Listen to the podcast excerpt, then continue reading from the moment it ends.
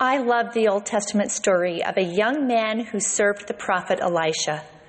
Early one morning, the young man woke up, went outside, and found the city surrounded by a great army intent on destroying them. He ran to Elisha. Alas, my master, how shall we do?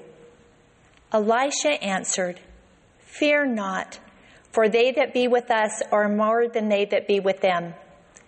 Elisha knew the young man needed more than calming reassurance. He needed vision. And so Elisha prayed, Lord, open his eyes that he may see. And the Lord opened the eyes of the young man, and he saw. And behold, the mountain was full of horses and chariots of fire round about Elisha. There may be times when you, like the servant, find yourself struggling to see how God is working in your life. Times when you feel under siege, when the trials of mortality bring you to your knees. Wait and trust in God and in His timing because you can trust His heart with all of yours. But there's a second lesson here. My dear sisters and brothers, you too can pray for the Lord to open your eyes to see things you would not normally see. Perhaps the most important things for us to see clearly are who God is and who we really are sons and daughters of heavenly parents with a divine nature and eternal destiny. Ask God to reveal these truths to you, along with how He feels about you. The more you understand your true identity and purpose soul deep, the more it will influence everything in your life.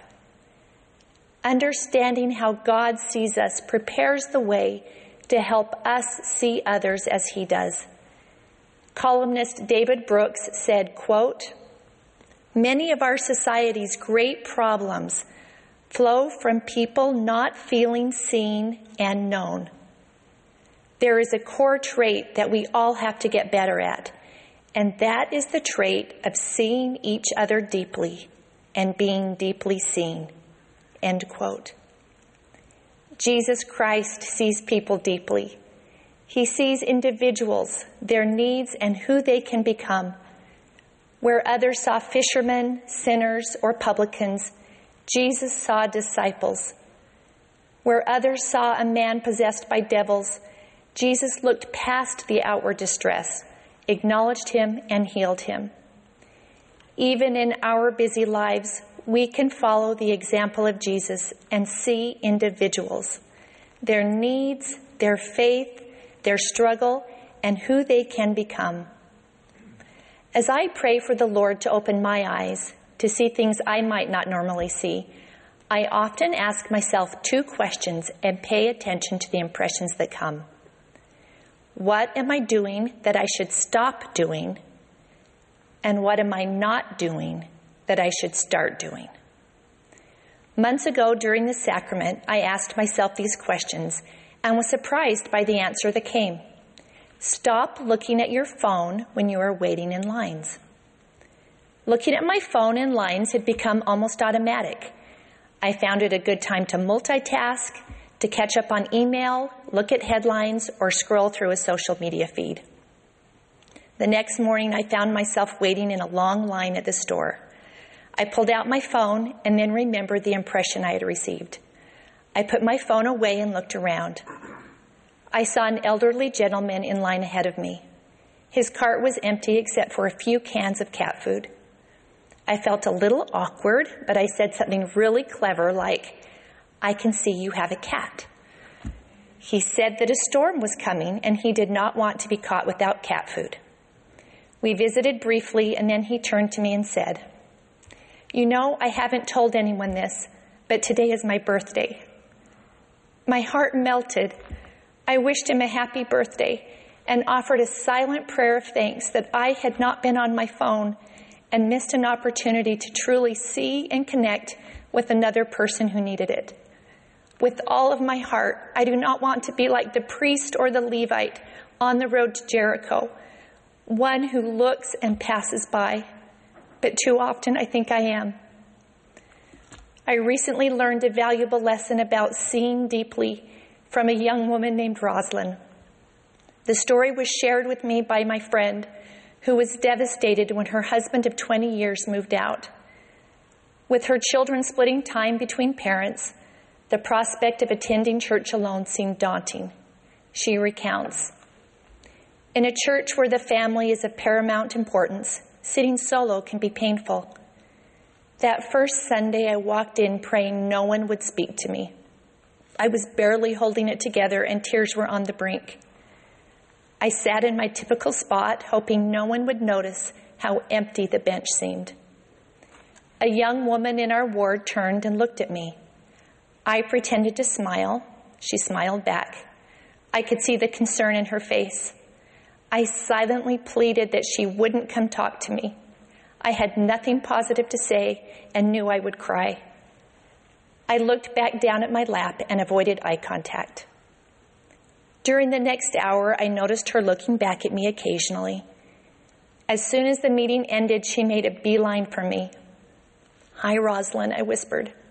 She wrapped me in her arms and said, Sister Smith, I can tell today is a bad day for you. I'm so sorry. I love you. As predicted, the tears came as she hugged me again. But as I walked away, I thought to myself, maybe I can do this after all. That sweet 16 year old young woman, less than half my age, found me every Sunday for the rest of that year to give me a hug and ask, How are you? It made such a difference in how I felt about coming to church. The truth is, I started to rely on those hugs. Someone noticed me. Someone knew I was there. Someone cared. End of quote. As with all gifts the Father so willingly offers, Seeing deeply requires us to ask Him and then act. Ask to see others as He does, His true sons and daughters with infinite and divine potential. Then act by loving, serving, and affirming their worth and potential as prompted. As this becomes the pattern of our lives, we will find ourselves becoming true followers of Jesus Christ and others will be able to trust our hearts with theirs. And in this pattern, we will also discover our own true identity and purpose. My friend recalled another experience while sitting in that same empty pew alone, wondering if 20 years of effort to live the gospel in her home was all for naught. She needed more than calming reassurance. She needed vision she felt a question pierce her heart. Why did you do those things? Did you do them for the reward, the praise of others, or the desired outcome? She hesitated for a moment, searched her heart, and was then able to answer confidently I did them because I love the Savior and I love His gospel. The Lord opened her eyes to help her see. This simple but powerful change of vision helped her continue to press on with faith in Christ despite her circumstances. I witness that Jesus Christ loves us and can give us eyes to see, even when it's hard, even when we're tired, even when we're lonely, and even when the outcomes are not as we hoped. Through His grace, He will bless us and increase our capacity through the power of the Holy Ghost, Christ will enable us to see ourselves and see others as He does. And with His help, we can discern what is most needful. We can begin to see the hand of the Lord working in and through the ordinary details of our lives. We will see deeply. And then in that great day when He shall appear, we shall be like Him, for we shall see Him as He is that we may have this hope is my prayer. In the name of Jesus Christ, amen. amen.